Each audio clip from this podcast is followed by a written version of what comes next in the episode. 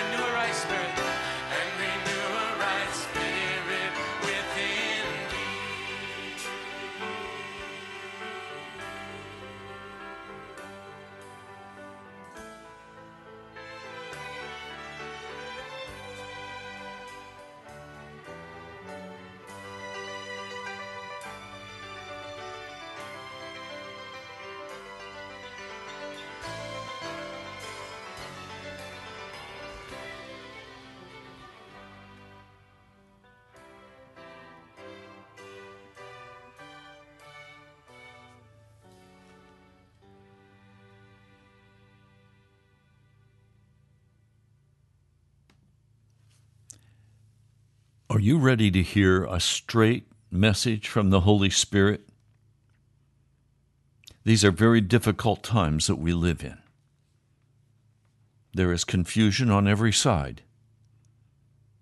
You're listening to Pilgrim's Progress, and today we need to make real progress in the work of the gospel of Jesus Christ in your heart and in mine. I believe the dreams that Pastor Dana has been having are real. I believe that we are watching as utter corruption is exposed in America. I stand by faith for what he has said will happen. Go to Dana Coverstone if you'd like those messages, or go to the October 15 broadcast of Pilgrim's Progress, and you will hear exactly what I'm saying. I know it is time to stand by faith for what the Lord said would happen in America with this election. I am doing that. But I am now moving beyond that. The Spirit has some very specific things to say to the church. And I'm going to share with you exactly what the Holy Spirit is saying to me. And frankly, it's frightening. I'm going to begin in the book of Luke, in the third chapter. The Word of God came to John the Baptist. He was out in the desert, in a desert community. He then went to all of the region around the Jordan, preaching a baptism of repentance for a removal of sins. That word removal is translated in some Bibles as forgiveness, a, a repentance for a baptism of repentance for a forgiveness of sin. But the word in the Greek is aphiemi, and it literally means not just to forgive, but to remove. As it stands written in the book of the words of Isaiah, the prophet saying, A voice of one crying out in the desert, You must prepare the way of the Lord, for you must make his paths straight. Every ravine will be filled, and every mountain and hill will be leveled off and the crooked will be made into a straight path, and the rough roads as smooth, and all flesh will see the salvation of the Lord. The Lord is now coming to the church, and I'll show you this in a moment. The Lord is now coming to the church and saying, It is time for you to repent.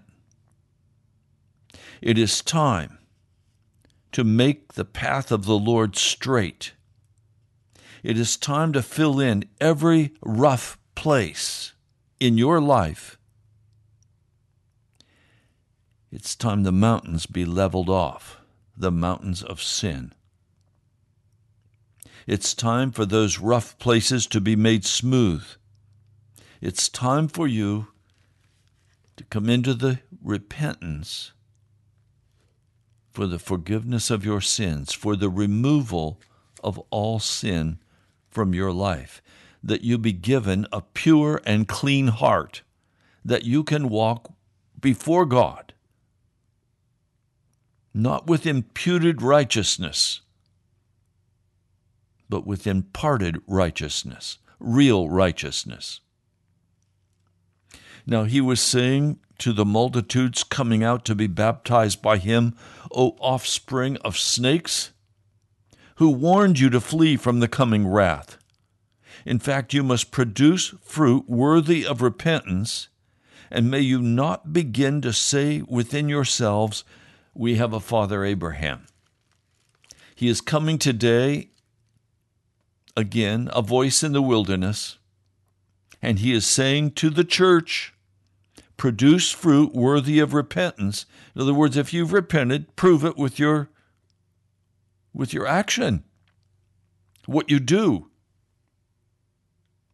Don't say, Oh, I've been a member of the church for years. I'm forgiven. Do you walk in sin? Yes. But I'm working on it. No. You don't have a pure heart.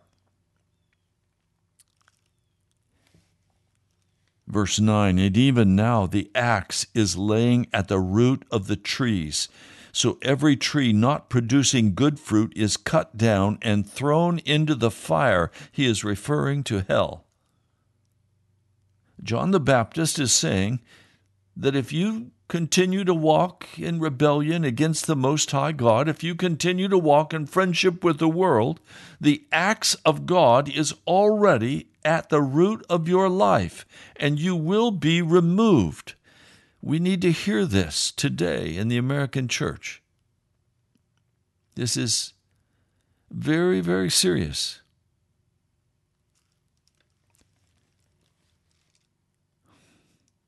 Now he continues I am baptizing you with water, but the one mightier than me is coming, whose sandal strap I'm not worthy to untie. He himself will baptize you with the Holy Spirit and with fire, whose winnowing shovel is in his hand and he will thoroughly cleanse his threshing floor, and will gather the wheat into his barn, but the chaff he will burn with fire, never to be put out. The chaff in the church today are those of you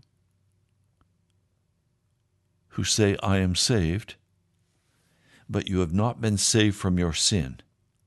You still walk in disobedience. Now I can almost hear the radio clicking off because you don't want to hear the straight word of John the Baptist or the straight word of Jesus. We have a made up religion in America that justifies a false assurance of salvation. It's time for us to hear what the Spirit is saying, and it's very sobering.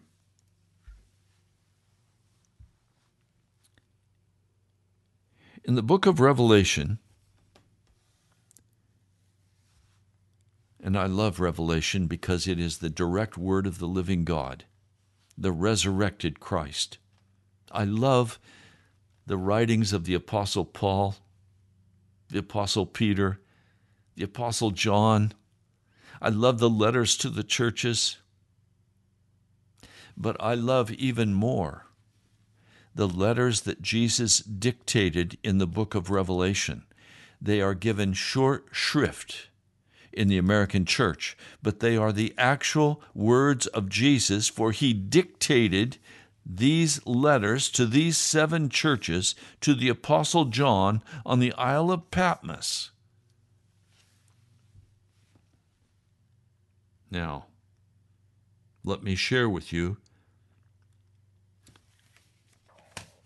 This is Revelation, the first chapter. Do not be afraid. I am the first and the last. I am he who lives and was dead, and behold, I am alive forevermore. And I have the keys of Hades and death. I'm reading from the Revised Standard Edition. Write these things which you have seen, and the things which are, and the things which will take place after this. The mystery of the seven stars, which you saw in my right hand, the seven golden lampstands. The seven stars are the angels of the seven churches. The word angel in the Greek simply means messenger. So I have no doubt he is speaking here about the pastors of the seven churches. And the seven lampstands which you saw are the seven churches. Now, in these seven letters, he says many things, but one of the key things he says is that if you do not listen, he will remove the lampstand from your church. He has done that to many churches in America. Oh, they have a wonderful program. They say they have the best children's program. They have the friendliest congregation. They have wonderful concerts and outreach ministries and all kinds of things going on.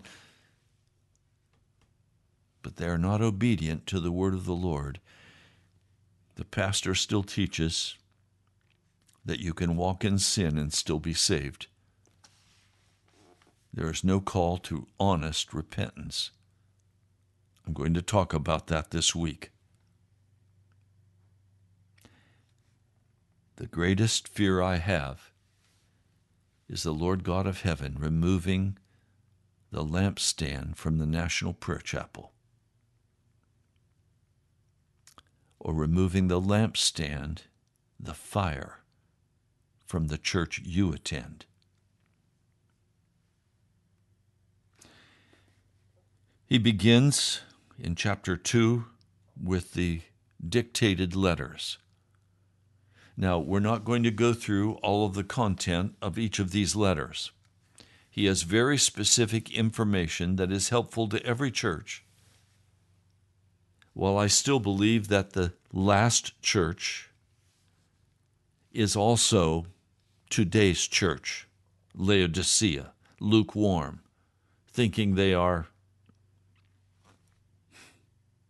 well fed, rich, and in need of nothing. But there are two things, he says, to every church. It seems to me that if he says this to every church that he writes to in Revelation, we should perhaps listen carefully because he is probably saying the same thing to the church today, as well as individual church addressing the concerns they have. The first thing that he says to every one of these seven churches is found in chapter 2, verse 7. This is Revelation chapter 2, verse 7. He who has an ear, let him hear what the Spirit says to the churches. To him who overcomes, I will give to eat from the tree of life which is in the midst of the paradise of God. To every church, he says, to he who overcomes. Now, just by definition, the word overcome involves conflict. It means that something is against you. It means you have to fight for what is right. It means if you don't achieve what God has called you to achieve, the curse of God will be on you and on your church. And the lampstand will be removed. And your church will be left with entertainment, with concerts, with programs. But you will not have the presence of God. Oh, you may have a Kundalini spirit. You may have shaking and dancing, and you may have people falling down, and you may have but you know what? If you read carefully, particularly among Catholics, the, the exorcist, they will tell you that people who are possessed of demons speak in tongues. They will tell you that they fall down. The same signs you see that you think are evidences of the Holy Spirit is evidence of evil spirits. So we need to be extremely careful what we say and recognize that the true sign of the Holy Spirit is repentance and the removal of all sin. So, to every church, that he writes to in the book of Revelation, they are told, You must overcome. Now, causes me to be very sober because in none of these letters does Jesus indicate in any manner, even hinting at, that your sin is covered by grace. True repentance, evidence of the Spirit, is righteousness. It's repentance. We don't serve a happy spirit. We serve a Holy Spirit, a holy God, a holy Jesus.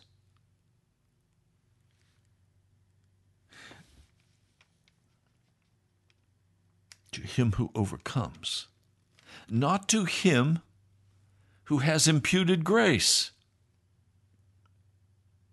Never once is imputed grace referred to in these letters. And we know when Jesus came, turn and see if I can find it. As Jesus went out to preach the gospel of the kingdom of God, he went out. I'm turning to it quickly so I can read it for you so that you can actually hear what the Spirit is saying.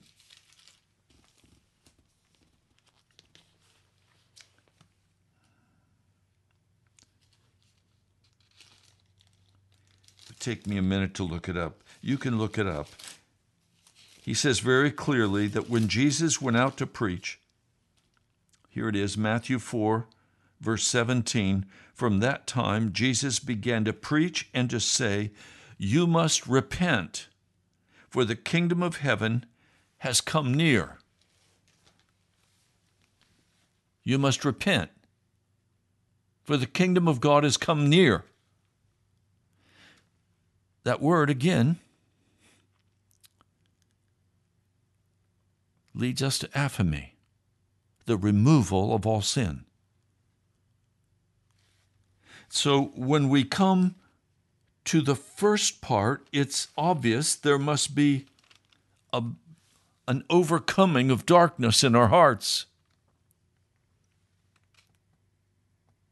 Now, I want to just share quickly. I listened to a, an internationally known evangelist who just finished last week a series of meetings in Fresno. And he said in his interview that more than 1,000 people were saved and were born again.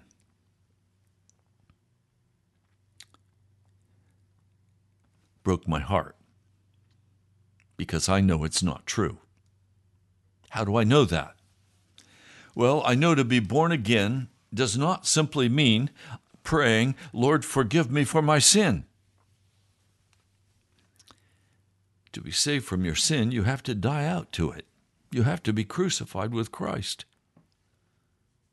Now, John Wesley, in his wonderful wisdom and direction by the Lord, set a plain bench in the front of his church, every church where he went to preach, and he called it the mourner's bench. Now, the mourner's bench was a place where you sat during the service under deep conviction.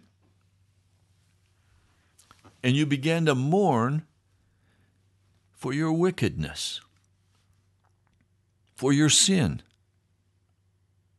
And it was the teaching of the Methodist Church, and I believe it was biblically correct, that it was necessary for you to die out to that sin. All sin. That did not happen in five minutes. It did not happen with a little sinner's prayer Lord, forgive me for all of my sins. I accept you as my Savior. Thank you, I'm saved now. Wrong. That's simply a vaccination against the gospel of Jesus to fool you into believing that you have been saved when in fact most who go through that experience, I know of one exception. You are not saved. I know that there is a dying out process, there is an overcoming process. And if you do not die out to that sin, and what do I mean by die out? I mean to get to the very bottom of the issue that is in your life, whether it be lust or alcohol, whatever it is, it means totally giving that thing into the hands of God. It means to renounce it. There are some false teachers who are saying, look, all you have to do is accept Jesus and relax, and he will do all the work. No, he will not. There must be honest, heartbroken, overcoming in the spirit, not by the flesh, not by hard work. There must be an honest coming to terms with this is my sin, and I repent of it. I renounce it. I will no longer walk in this. Now, by the power of the Spirit of God and by the power of the blood of Jesus Christ, I am released from this sin. It takes some people, yes, a few minutes. I've heard of it taking pastors five or six days, staying on their face before God, weeping, crying out, agonizing. Why? because they have so much pride, so much arrogance. They think of themselves as being so important. It takes time for the Holy Spirit to uncover all of this and break it down for us. Let's be very clear. There is a required overcoming in every one of the seven churches. He who overcomes, I will give. Overcoming means there is conflict. It means I've got to deal with my own heart before God and come into agreement with God about my situation and allow Him to remove that thing from my heart. Now, there is a second thing that it says in every one of these seven churches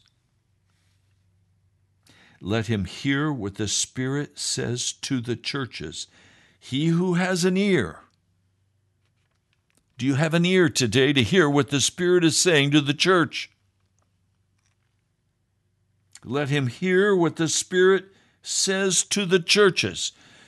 To him who overcomes, the Spirit of God is saying, You must overcome. Do you have an ear to hear the Spirit? you must hear what the Spirit says to you. And to hear what the Spirit is saying to you, you're going to have to turn off your television. You're going to have to stop the Game Boy. You're going to have to leave behind your entertainment, your beloved professional sports. You're going to have to turn off social media. If you're filling your heart with social media, with Facebook, and with all the other social media platforms, with your cell phone, you will not hear what the Spirit is saying to the church. You are the church. We have to hear, and then we have to obey. Not by our own strength, but by the power of the blood of Jesus. Now, at this time, I've been crying out to God day after day, asking Him, What do you want me to do? Right now, I'm a dry stick. I'm a lone voice in the wilderness proclaiming what I'm saying to you today. It is not accepted in the evangelical church.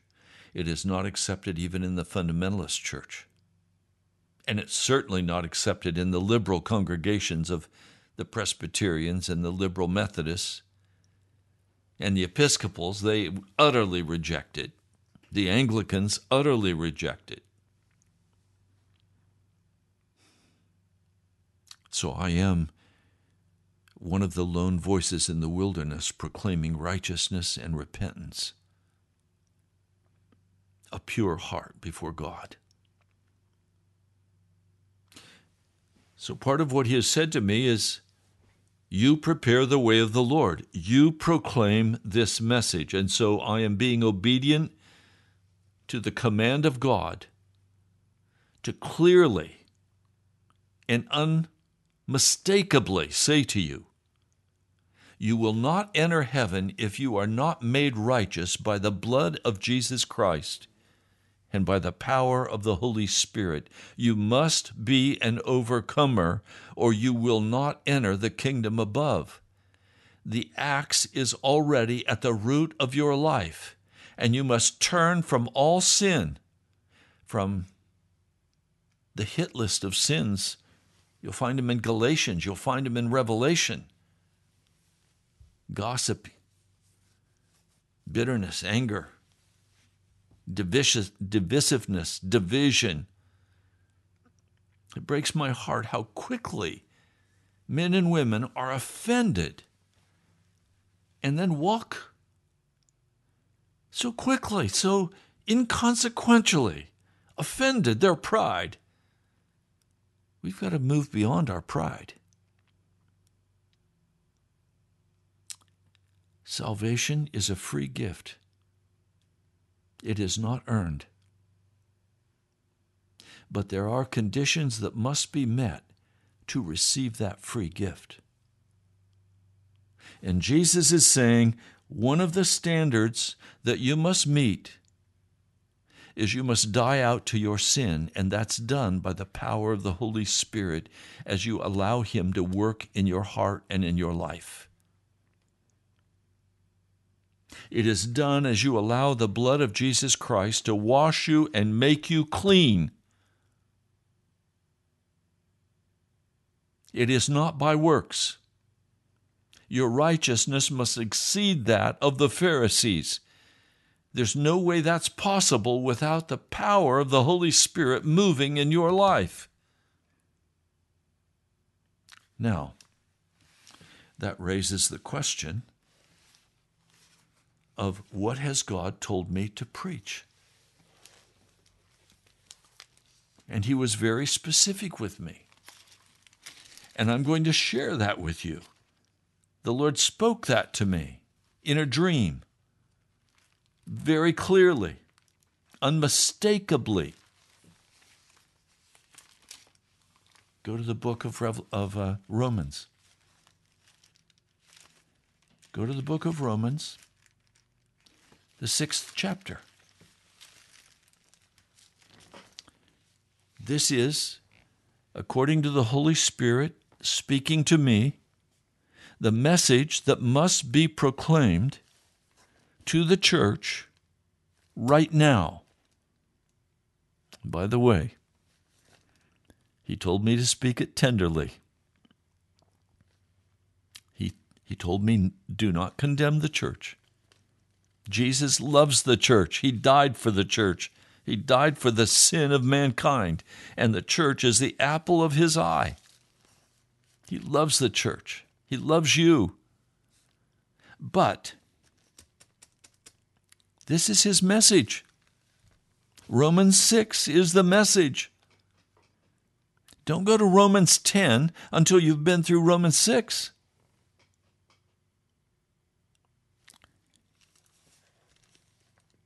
Let's read it.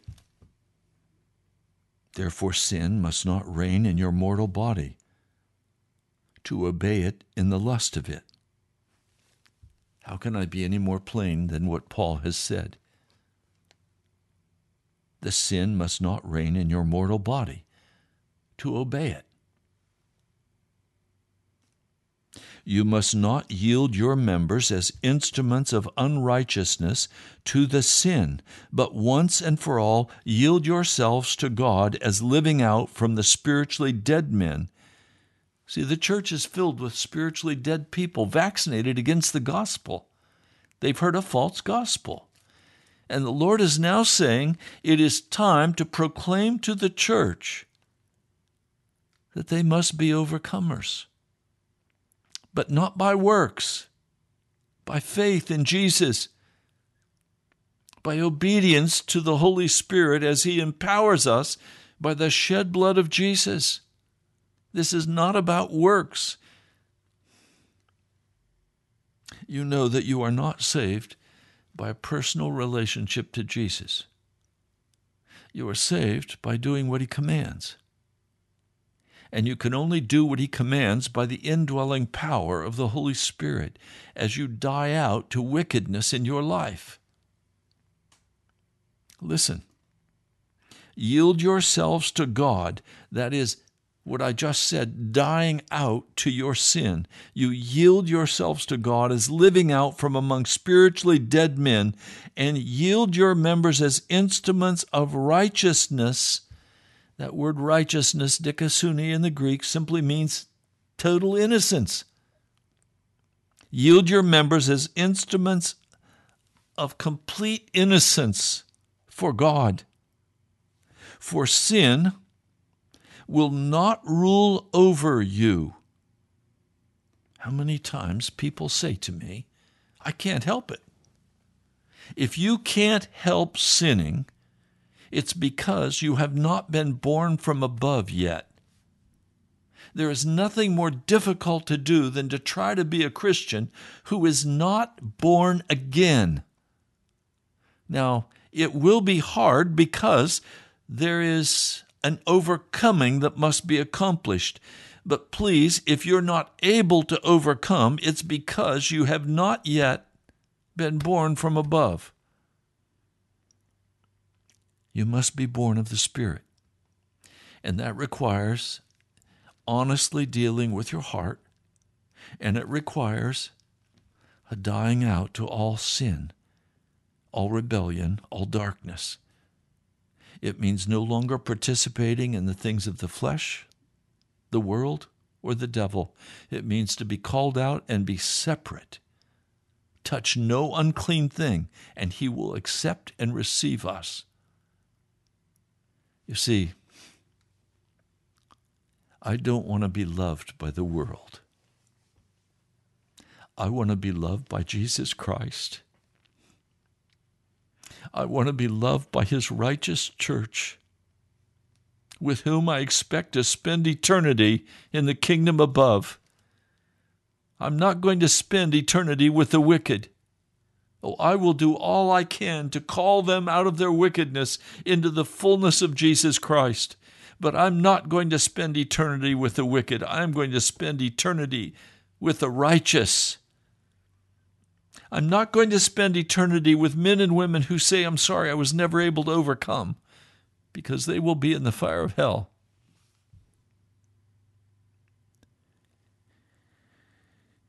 It breaks my heart that the modern preachers teach that Jesus' blood is inadequate, that it's no more powerful than the blood of bulls and goats. And so it just covers over our sin, but it can't give us victory. And, and then they say that when you die, you're made righteous. Whoa, wait a minute. Is death my Savior or is Jesus my Savior? Can I be very clear? There is a fight for your soul. And Jesus is calling you. Jesus is calling you. He loves you. He died for you. Now, if it's hard, and it is sometimes very hard. It is because we still love our sin. The mark of a person, according to Romans, the sixth chapter, the full chapter, the mark of a person who has been born from above is that they now can make the choice to leave their sin. If that choice is not yours and you are swept away time after time by your sin, you must get on your face before God. And you must turn from it, fully confess your situation, and stay on your face before God until you have the victory. And then you're going to shout and sing and celebrate and praise God because He is the one who brings the victory. I don't bring the victory by my hard work. What's so hard is when you love the world.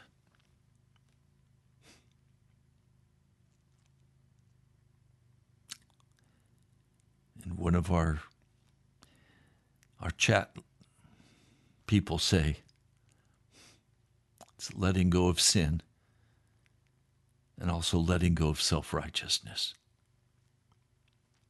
My self-righteousness is as filthy rags. We can try as hard as we can in our flesh, and we can't be made righteous. To be made righteous, we must die out to our pride and to our love of darkness.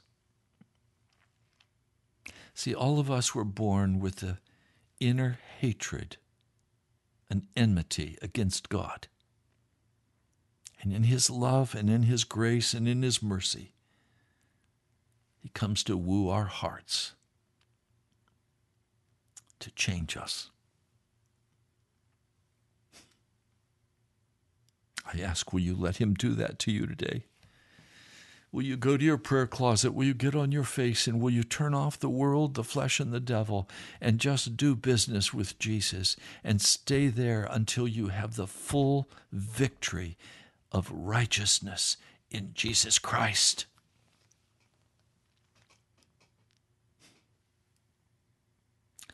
sin will not rule over you because you are not under law, but under grace.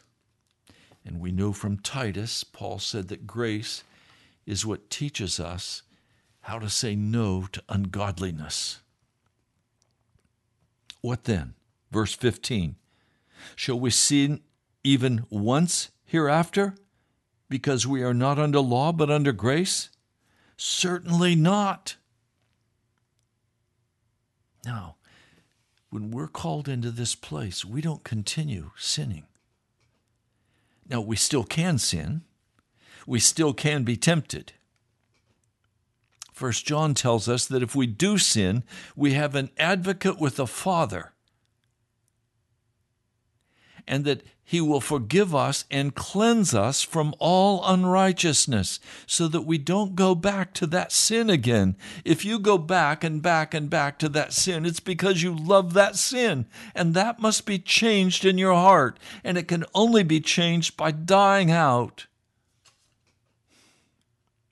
by Jesus, by the Spirit giving you the victory. Do you not know that to whom you yield yourselves as servants to obey, you are servants to whom you obey? Whether of sin in death or of obedience in righteousness.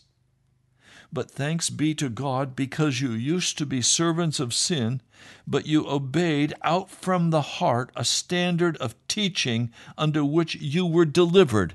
I am preaching a standard of righteousness to you in this desert place that I'm in. I am proclaiming to you a standard of righteousness. And having been freed from sin, you were made servants with reference to righteousness.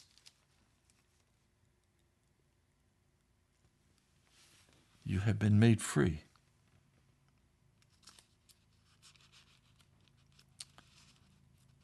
You have been made free. But you must be crucified with Christ. Verse 6 knowing this, that our old man was crucified with him, so that the body of sin might be destroyed. There are words in the Greek for suppression, there are words in the Greek for holding down. Paul uses the word for destroy, to utterly destroy. He's saying that the body of sin that you have lived in that constant giving way to the powers of darkness, Jesus has made arrangements for the old carnal nature to be utterly destroyed in you. Now, Wesley talked about this. He said, Very seldom does that happen when a person just comes and repents and dies out. He says they'll still be such strong draw to the darkness that you must now pray that you will be sanctified and filled with the Holy Spirit. He says it's a two step process, but he also says that it has been done in one step. I know of people where it was done in one step. A person crying out to God, staying there. If it took an hour or if it took a week, staying there until the work is done and the victory is won. And the shouting and the praising and the preaching it's done in the name of Jesus. So many Christians are sad today, or they're worldly, or they're depressed, or they're discouraged. That's because you're still a servant of sin. And that has to be broken. The one having died has been freed from sin. If you've not been freed from sin yet, it's because you have not yet died. And if you have not yet died and been crucified with Christ, you are not saved. So I come today saying the Spirit is saying to the church, you must overcome. And he is saying to me, You must preach Romans 6 in all of its fullness. You must proclaim freedom from sin as men and women are willing to come and die out to that sin.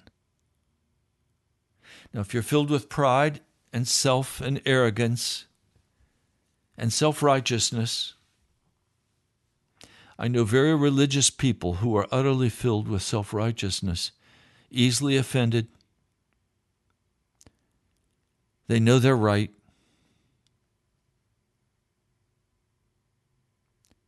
Breaks my heart. The Lord is calling us to humble our hearts before Him and to get this work finished once and for all. To give up self and be filled with the Spirit of the living God. To be filled to the fullness of the living God.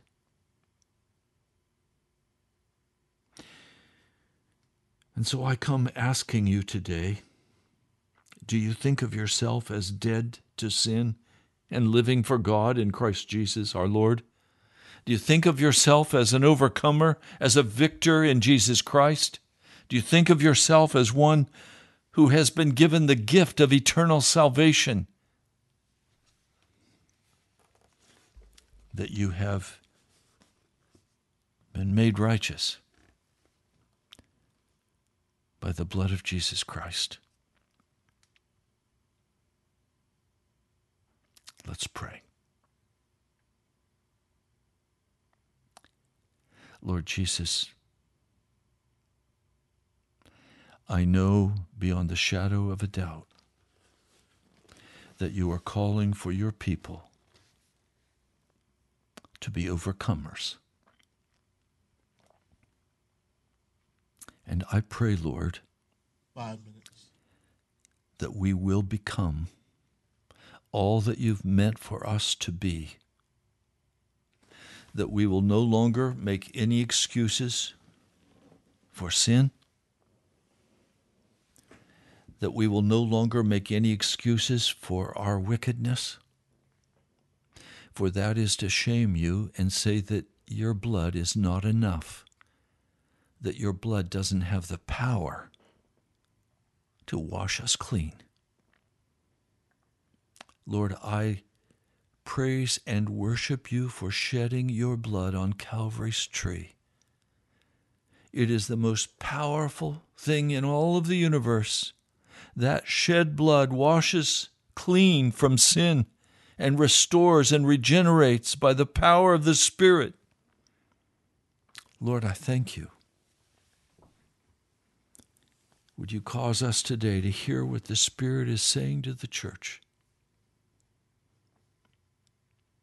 And would you make us overcomers? I pray in your holy name. Amen. You've been listening to Pilgrim's Progress. Thank all of you in the live chat. I'll go through and I'll answer questions tomorrow. If you have more questions, go ahead and post them. And I'll answer more questions. One very good question is Do I agree with John Bunyan on imputed grace? I'll answer that more in detail tomorrow. John Bunyan was a Reformed Baptist. And frankly, he goes both ways. In one place, he speaks about imputed righteousness. And in another place, he speaks about total victory and overcoming all sin.